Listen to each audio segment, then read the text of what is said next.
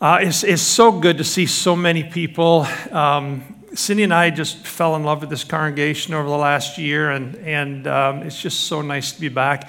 I want to tell you a little bit about what's gone on in our lives since then. My last Sunday here was the last Sunday in June, and it was that Sunday that my wife Cindy's dad took ill. It took us about a month to figure out what was wrong with him, and then we found out at the end of July that he had stomach cancer he was almost 91, and so he prayed after he had received the diagnosis and decided not to receive any treatment. He felt the Lord was calling him home, and so he passed into the presence of Jesus on uh, September 11th. And we celebrated his funeral the day before his 91st birthday. Life well lived. But it's just amazing how, in the sovereignty and the plan and the goodness and the providence of God, I was able to sort of finish ministry here and then have, have time to really honor my father and, uh, and love him in the last days of his journey. But we're doing well. Our grandkids are doing well, and um, God has continued to use and bless us in, um, in our time since being involved here. And it's just so exciting to see and to hear and stay in contact with some people to see what God is doing in, um, in Hope Markham. As now you have the, the original Paul back, Paul 1.0.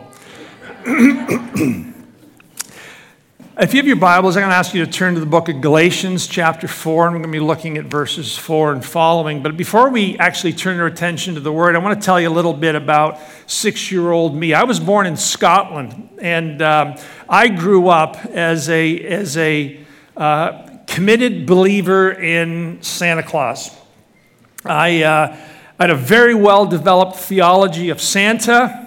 I knew beyond any shadow of a doubt that on Christmas Eve, he would leave, having spent the previous 364 days making toys, putting them all in a sleigh. He would leave with eight very, very gifted reindeer, traverse the world, bring toys to children. and it all seems so plausible to this six year old kid living just outside Glasgow in Scotland. And I remember the mystery and the wonder and the awe and the sense of just the amazing nature of what was going to happen. I would lie in bed just kind of tingling with excitement on Christmas Eve and then experience this unbelievable joy on Christmas morning when I would come downstairs and there would miraculously appear presents under the tree the milk and the cookies that we had left, or the biscuits, because we were in Scotland at the time, the biscuits that we had left for Santa Claus were, were gone. Like incontrovertible evidence of the existence of Santa. I was a believer, I was all in. But then when I realized that the mystery that it produced so much joy in my life. That lie, counterfeited, that counterfeit perpetu- perpetuated by my parents was, was a lie. When Santa died, so did my joy. When, when the mystery went away, so much of the joy went away. I still was okay with the presents, it was great.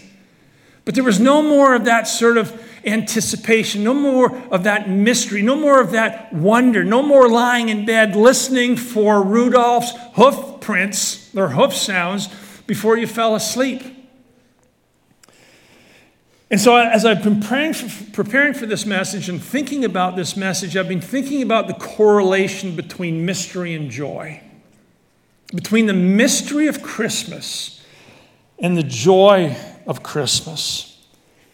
In 1 Peter 1 8, Peter speaks to believers and he says this Although you do not now see him, you believe in him and rejoice with joy inexpressible and filled with glory.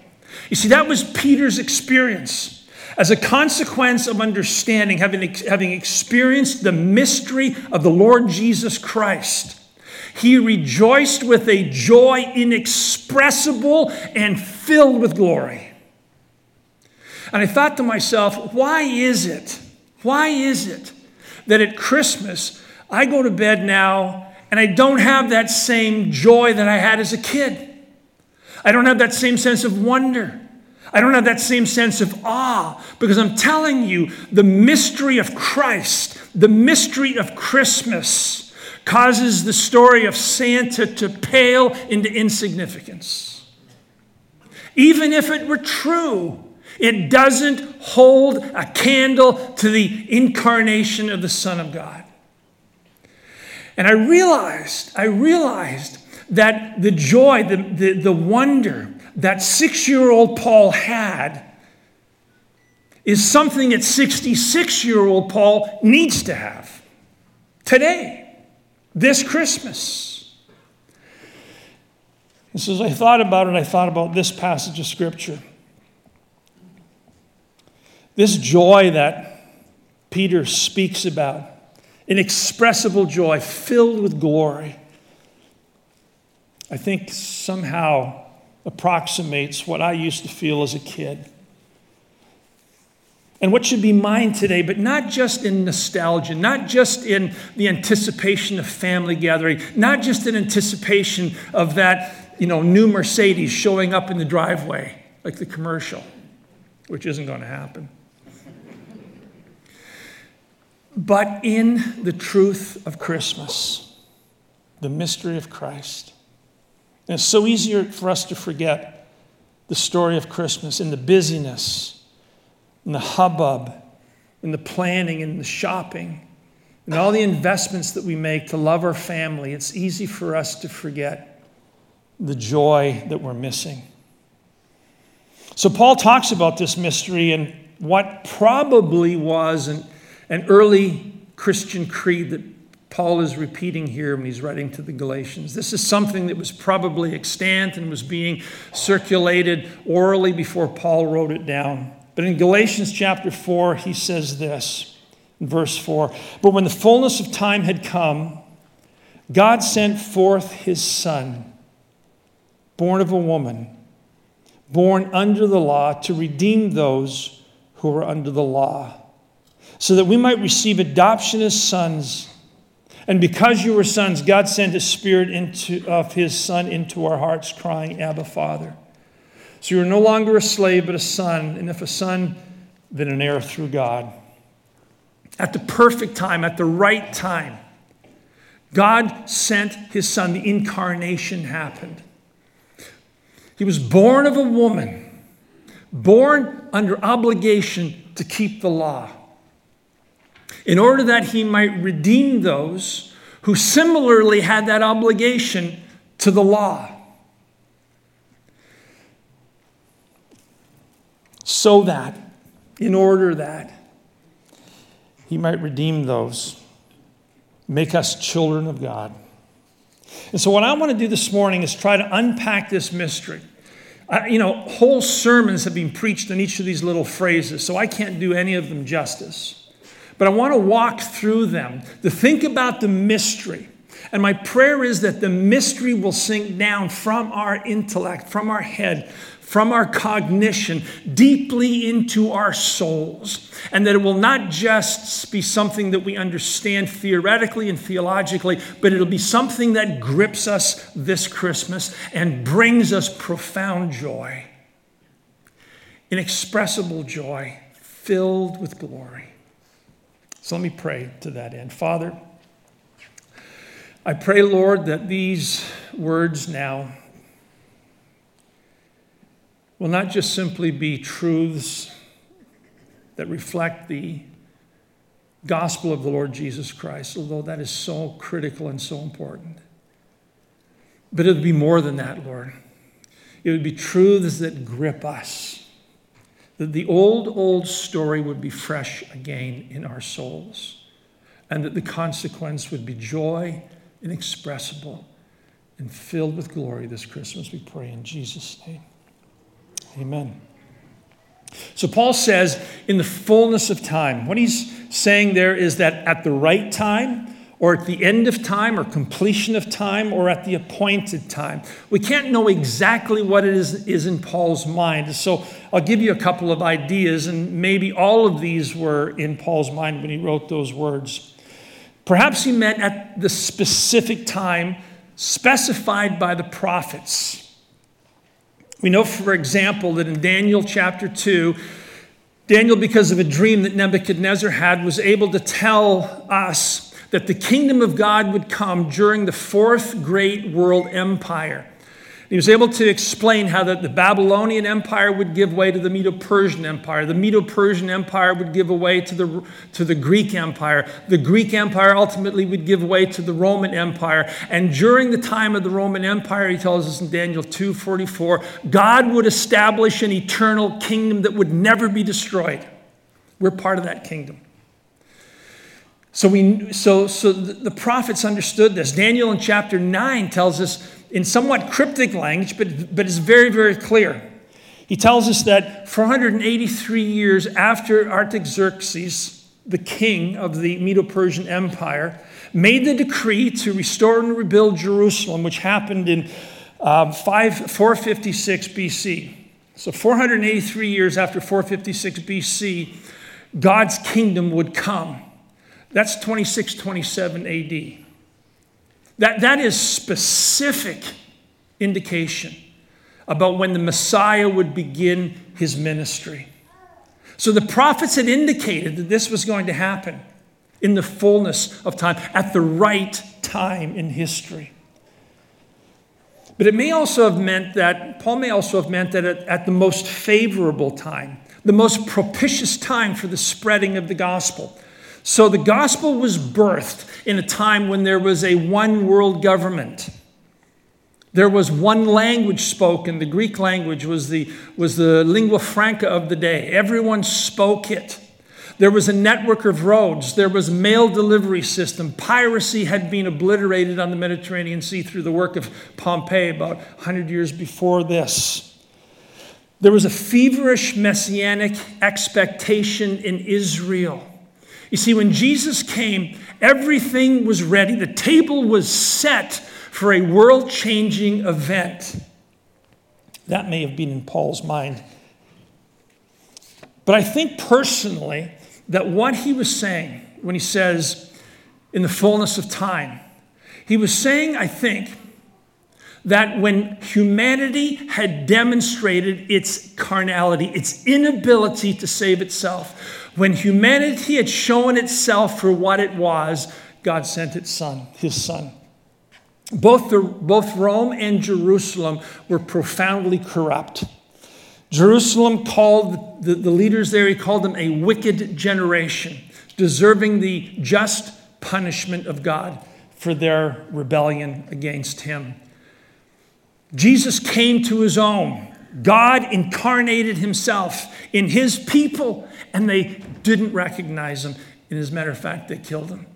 That demonstrates how desperately depraved they were. You don't need to know much about history to know how desperately sick and how desperately depraved the Roman Empire was. It was cruel, savage, and sexually debauched. Human life was worthless. Slaves, which in some instances made up the majority of large cities in the Roman Empire, were chattel. They were treated terribly, they were exploited. Society, although technologically advanced, was debauched and depraved, both Gentile and Jewish. And at a time when the world had proven by its actions and behavior that they were beyond redemption, God sent forth his Son, the incarnation. In the fullness of time, God sent forth his Son. There probably there are probably no more powerful, unbelievably amazing words than those. I am convinced that nothing in history past, nothing in history future will compare to what happened when God sent his son. The incarnation is absolutely breathtaking. There has been and will be nothing like it ever. God became flesh and dwelt amongst us. God became like us, the second person of the Trinity, took on humanity and became like us, not for 33 years, but for eternity, in order that we might become like him. Now, this was spoken about in the prophets. Again, let me just read to you quickly the passage that we're so familiar with. Isaiah 7:14 Therefore the Lord himself will give you a sign behold the virgin shall conceive and bear a son and shall call his name Emmanuel which means God with us. Chapter 9 verse 6 says this For unto us a child is born unto us a son is given and the government shall rest upon his shoulders and his name shall be called wonderful counselor mighty God eternal father Prince of Peace. Of the increase of his government and of peace, there will be no end on the throne of David and over his kingdom to establish it and to uphold it with justice and righteousness from this time forth and forevermore. The zeal of the Lord of hosts will accomplish this. The prophets had anticipated that something miraculous, something amazing was going to happen. And then an angel appeared, appeared to Mary and told Mary, How? Because she asked the question, How is this to be? And the angel answered, The Holy Spirit shall overshadow you, Mary. And in your womb, the Creator God will be conceived. The one who spoke creation into existence will be conceived. It's, it's hard to understand, it's hard to believe. But yet, there was a glimmer of that truth in the Old Testament. There was a Jewish scholar by the name of Alan Segal, and he wrote a book called The Two Powers in Heaven in 1977, in which he argued that during Second Temple, uh, Second Temple Israel, Second Temple Jewish history, there was this idea that God was binitarian, that there were two gods. Michael Heiser, who was a theologian, he just died this past year, he said this For the Orthodox Israelite, this is Second Temple Jewish period. For the Orthodox Israelite, Yahweh was both sovereign and vice regent occupying both slots, as it were, at the head of the divine council. The binitarian portrayal of Yahweh in the Hebrew Bible motivated this belief. The ancient Israelite knew two Yahwehs one invisible, a spirit, the other visible, often in human form. The two Yahwehs at times appeared together in the text, at times being distinguished, and at other times not. You see, there was this sense within Jewish culture that God was not just one, that God was one, but he was more than one. You know, you read this, some of the stories in the Old Testament, and you have Yahweh, the unseen God, and Yahweh physically present. And that was very prominent in the minds of first century Jews. So when the angel came to Mary and said, the Son of God will be conceived in your womb, and you will give birth to the one who will sit on the throne of David. Although it would have been breathtaking and shocking and would have blown her away, it wasn't a new concept. It wasn't something that was completely out of left field. The visible Yahweh, who often appeared in human form, now left heaven not to meet Jacob or Abraham or Gideon or Joshua, but to be born of a woman. to be conceived in the womb of a teenage girl. The Word became flesh and dwelt among us, and we have beheld his glory. Glory as of the only begotten of the Father, full of grace and truth. This is the essence of Christmas. This is the essence of the joy that we are intended to experience at Christmas, and I'll explain why in a second. Because it happened. It happened in time and space. God was conceived in the womb of a teenage girl and was born into the world. In the fullness of time, God sent his son, born of a woman. Born of a woman. Now, it's interesting in this passage of scripture that Paul doesn't say born of a virgin, he says born of a woman. And his point is not to demonstrate the divinity of the Messiah, because he's already just done that by speaking about the fact that he is the Son of God. His point is to demonstrate his humanity. His purpose is to highlight his human nature. His purpose was to highlight the fact that he was both God and man. God the Son, the second Yahweh, became like us, as I said, not just for 33 years, but became like us forever. Became human forever. So then, so you ask the question then, why was it necessary? Why was it so critical in order to save us that God had to become flesh? That the one who created everything, who spoke the universe into existence, had to become like us in every way. Why? Well, I think the answer is that humanity was profoundly broken because of sin. Our forefather Adam sinned in the garden, and as a result, all of his progeny, every single one of his children, and his children's children, and their children, and their children were broken when they were born. They were corrupted versions of humanity, born into sin. And so, what God did, this is the magnificence of the plan of salvation. What God did is He sent His Son, born of a woman, to be the perfect man, the ultimate man, the second Adam, the firstborn of a new creation, the firstborn from the grave. You see, the first Adam had represented us in the garden.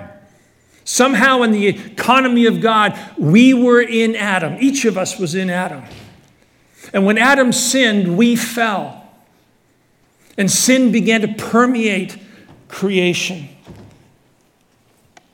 And Adam's sin condemned humanity. But Jesus, the second Adam, also represents us. Paul talks about this in Romans chapter 6 and 1 Corinthians 15 and other places.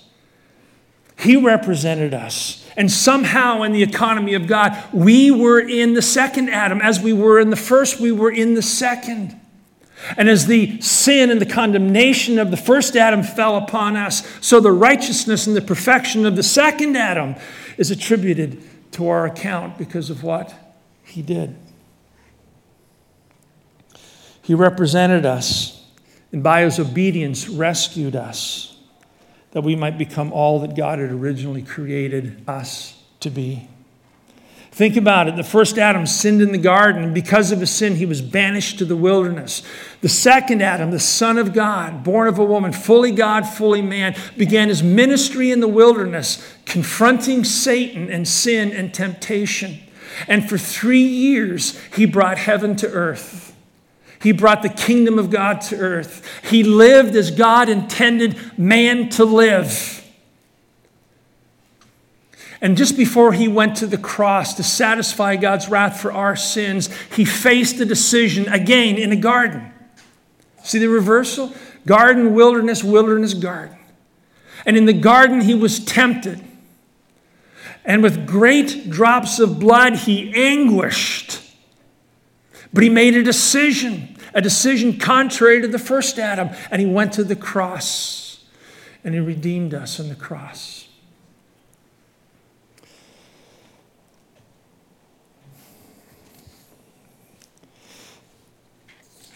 In the fullness of time, God sent his son, born of a woman, but born under the law. Born under the law, born under the law, born in subjugation, subjection, obligation to God's law.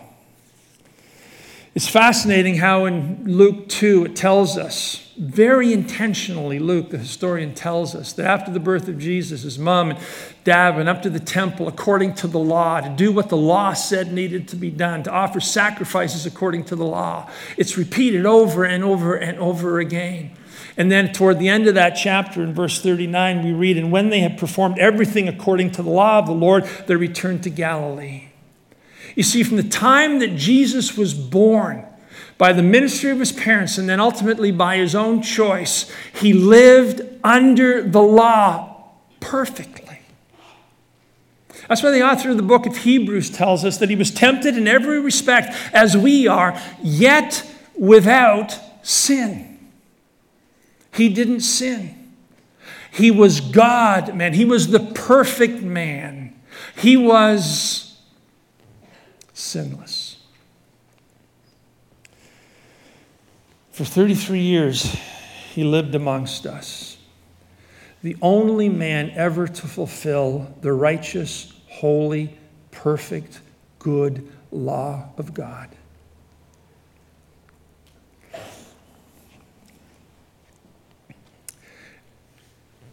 And he did it in order to qualify to redeem those under the law.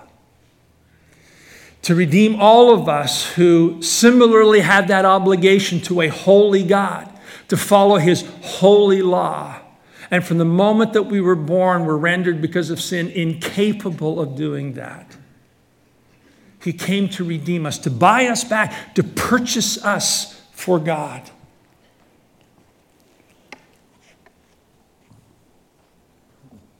To lay his life down for those who were guilty and under the condemnation of the law, who, unlike him, were cursed by the law. You see, the perfect God man willingly sacrificed his life. He willingly allowed a holy God to condemn and curse and punish him in our place. He's was and is our substitute. And by his suffering, by his shed blood, he has purchased us for God. He satisfied the wrath of God that we might be forgiven. He became sin in order that we might become as righteous as God is through him. And it's not just that God punished Jesus so that he vented his anger and his just wrath for our sin. So that now we are just simply forgiven. The slate is clean. It's not just that. But we are given the perfect law keeping righteousness of Christ, and it is attributed to our account. It is credited to our account. And God sees us today not just as forgiven and sinless and no longer under the punishment of the law and the condemnation of the law, but he sees us as perfect because our big brother, Jesus Christ, kept the law on our behalf, and his righteousness is attributed to our account.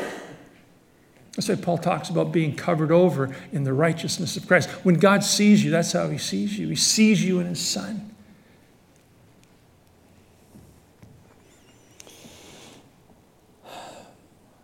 So there's the mystery of Christ. As Charles Wesley wrote in his hymn, And Can It Be That I Should Gain? One of the things that I miss, I'm too old now, but if I ever got to be a pastor again, I'd sing this hymn in our church. And can it be that I should gain an interest in the Savior's love? One of the verses, uh, two of the verses say this Tis mystery all, tis mystery all, the immortal dies who can explore this strange design. In vain, the firstborn seraph tries to sound the depths of love divine. Tis mercy all, let earth adore, let angel minds inquire no more. He left his Father's throne above, so free, so infinite is grace, emptied himself of all but love, and bled for Adam's helpless, helpless race. Tis mercy all, immense and free. For oh my God, it found out me. Amazing love, how can it be that thou, my God, shouldst die for me? What I have just recounted for you is the greatest story ever told. This mystery of Christ, this story of Christmas, the story of the gospel of the Lord Jesus Christ is the most wonderful, the most, most breathtaking, the most beautiful, the most engaging story that the world has ever heard.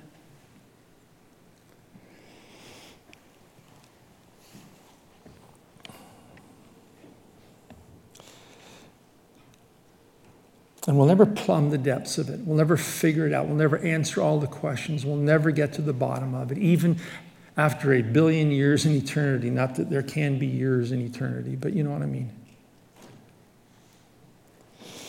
But God has shared it with us the way He did that one of the results would be joy that we would have that joy that that six year old little guy back in Scotland had on Christmas Eve when his heart was set on a fabricated mystery. That same joy, that same excitement should grip us. And I think what Paul does in the next little, pat, the next little bit here is explains how. And in the time I have left, I want to take a few minutes and just explain how the mystery produces the joy. Paul says that God did all of this, that God revealed this mystery in history, in time and space, in order that, so that we might experience two joyful gifts, two amazing gifts that should bring us joy, that should take our breath away, that should cause us this Christmas Eve to lie in bed like you were a kid again and just be filled with joy because of what the Lord Jesus has done. And the first one is this adoption. Look at what he says. And because, I'm sorry,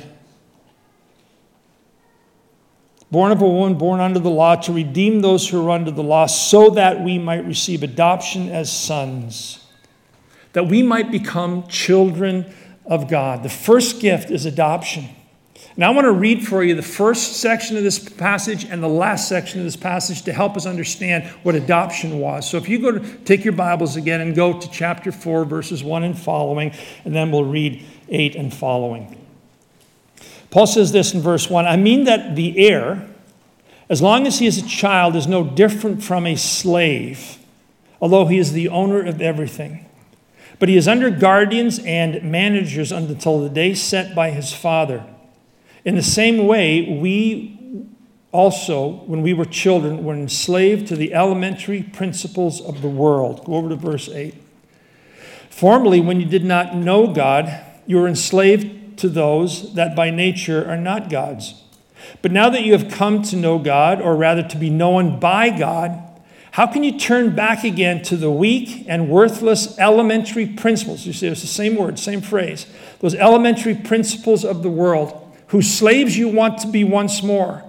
You observe days and seasons and years and months.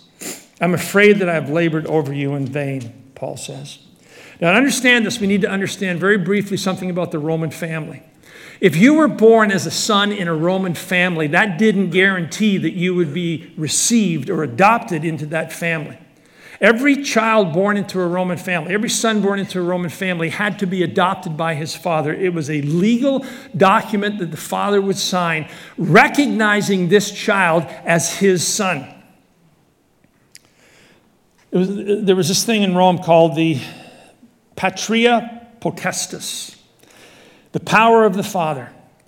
And often, usually, when a baby was born, the mother, whoever she might have been, would bring the baby and place the child at the father's feet. If the child picked it up, the child could stay in the home. If the father refused to pick it up, the child would be discarded. But being picked up and allowed to live in the house as a biological child of the father did not guarantee that that son would grow up to be adopted by the father or recognized as a son by the father. He had to be officially adopted. Sometimes if the father didn't like a particular son or wasn't proud enough of him or felt that he was a useless son or didn't live up to his expectations, he could make a nephew his son. Sometimes a father would make a complete stranger his son and adopt him and have this stranger supplant his biological child. And so, behind this analogy that Paul is talking about, and it's a very detailed analogy, but behind this is this idea that there was this, in the heart of these kids growing up, there was this sense that I got to measure up. I got to meet the standard. I got to live in such a way so that my father will accept me.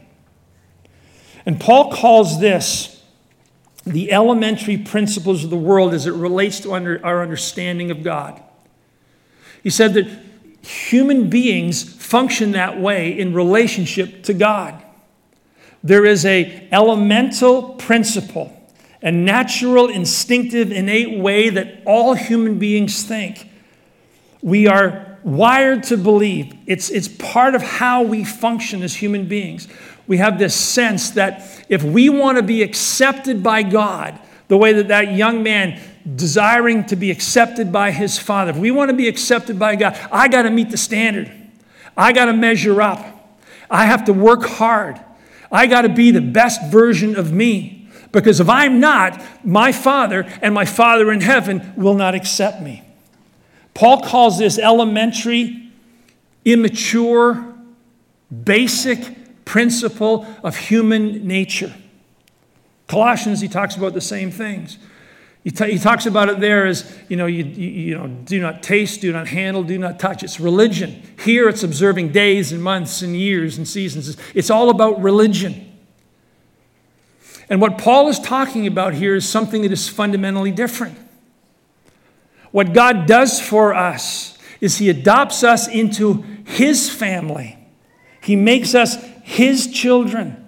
Not because we have met the grade, not because we have worked harder, not because we have presented Him the best version of ourselves, not because we have striven with all our efforts to keep the law, not because we have been good, but because of what His Son did on the cross.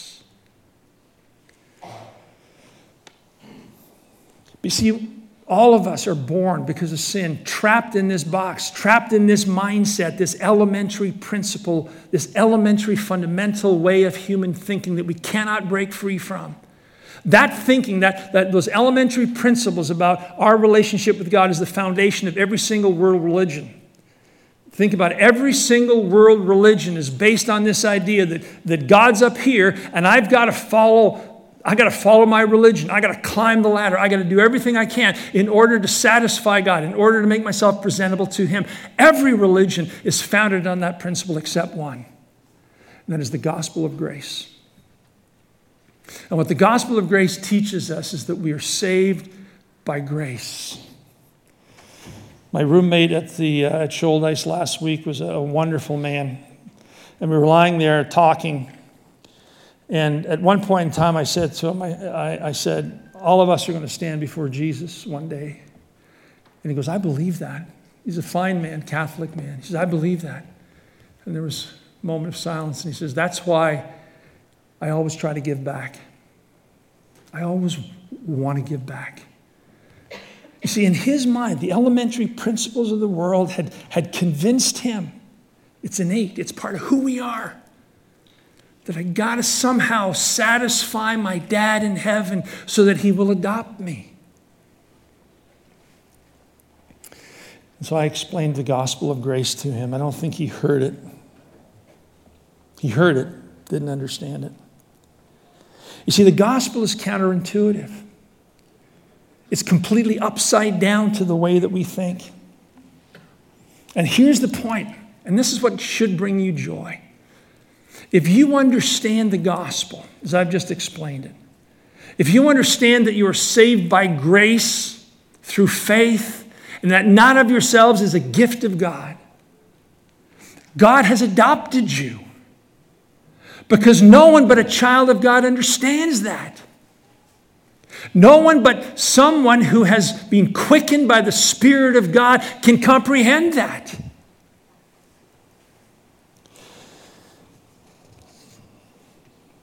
Had it not been for God's grace, you would never have seen this truth.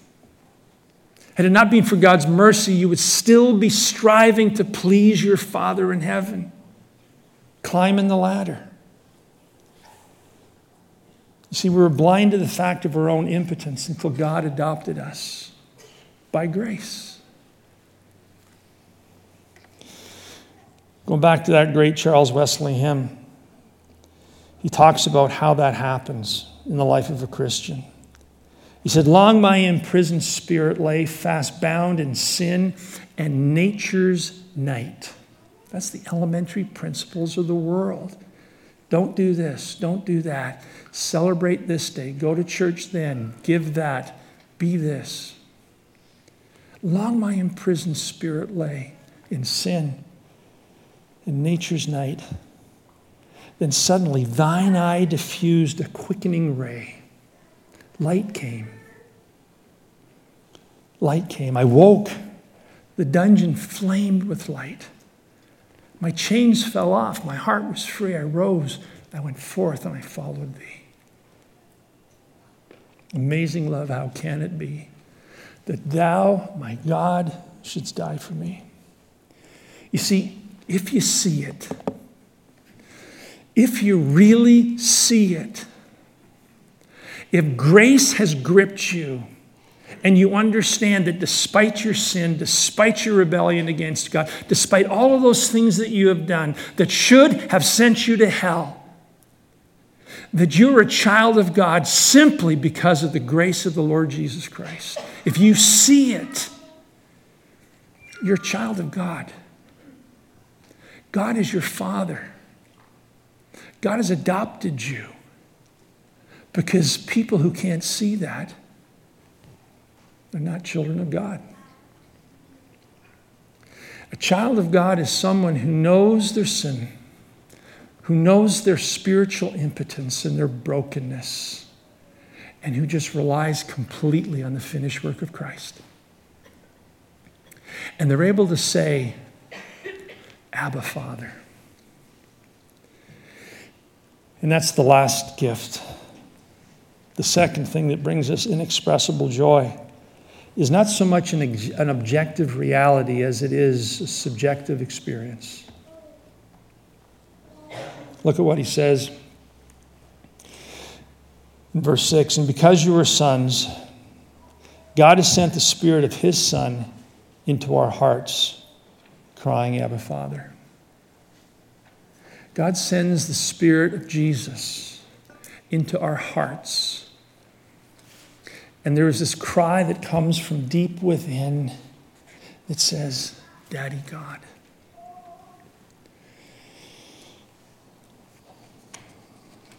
If adoption is a legal experience where the document is signed, a forensic moment when that legal statement is signed in the blood of Jesus, this is what happens afterwards when the adopted child runs into the arms of that parent and is embraced and hugged.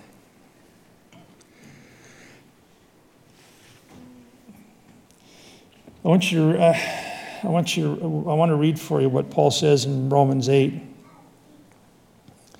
Verse 16, the Spirit Himself bears witness with our spirits that we are children of God. Have you ever experienced that? the Spirit of God testifying down deep in your soul that you are a blood bought, precious child of God. There is incredible, infinite joy in that experience. And for so many years in my life, I was so kind of like anti charismatic that I used to think that anything emotional was, was, was inappropriate. And I learned many years ago that's foolish thinking. That God created me to experience Him emotionally. And I'm convinced there should be moments in our Christian experience when the Spirit of God reminds us in intimate moments of worship and prayer and Bible reading and preaching, meditation, that we are children of God. And it's not just here, it's here. And when that happens, tears flow and peace spreads to the deepest recesses of our hearts. Love for Jesus explodes in our soul, and we rest in his love. And it is a powerful, genuine experience that I believe God wants all of his children to have. In Romans chapter 8, his sermons, sermon series on Romans, Lloyd Jones said that if that is not sometimes our experience as Christians, as children of God, we should sue God for it. It's our right. It's our right. To know that you're a child of God because God has done something in your soul. He has saved you, He has redeemed you through the mystery of Christ. To understand that is wonderful.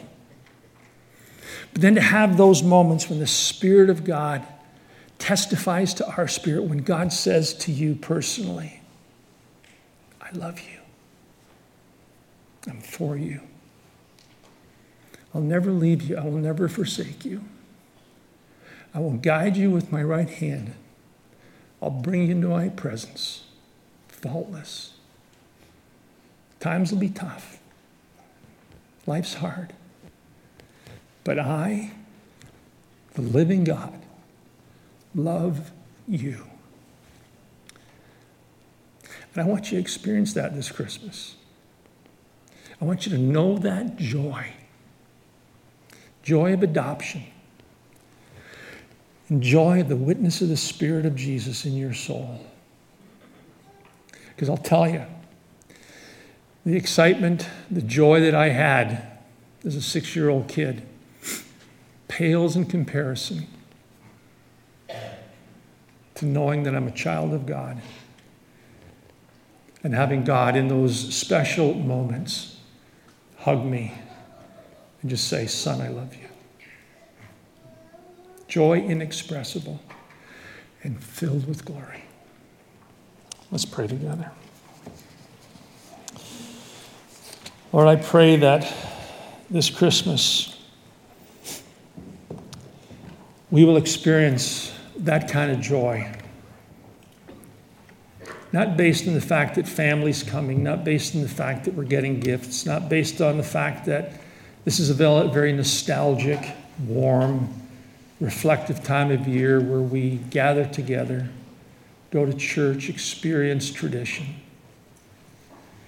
But Lord, I pray that this Christmas that we would just take some moments alone with you we would think about the mystery of the gospel and realize that because we believe it, we are adopted children of God. And then, Lord, at some point, maybe when we least expect it, you would overwhelm us, that we would rejoice with a joy inexpressible and filled with glory. I thank you, Lord, for Christmas that you love us. Let us celebrate well this Christmas, I pray in Jesus' name. Amen.